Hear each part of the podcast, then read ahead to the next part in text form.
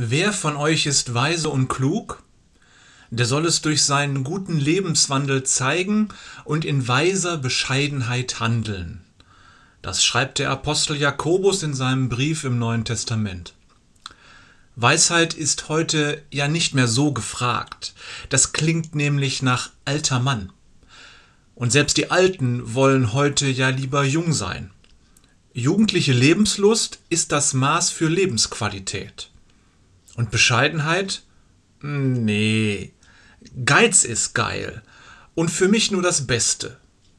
Egoismus ist kein Schimpfwort mehr. Es ist das anerkannte Feeling der Zeit.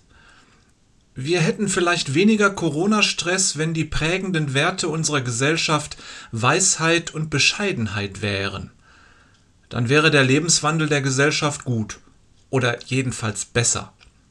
Vielleicht wäre Corona dann nie zur Pandemie geworden. Es wird Zeit für Weisheit. Und wie kriegen wir die? Jakobus schreibt, wenn es dir an Weisheit mangelt, bitte Gott, dann bekommst du sie. In diesem Sinne.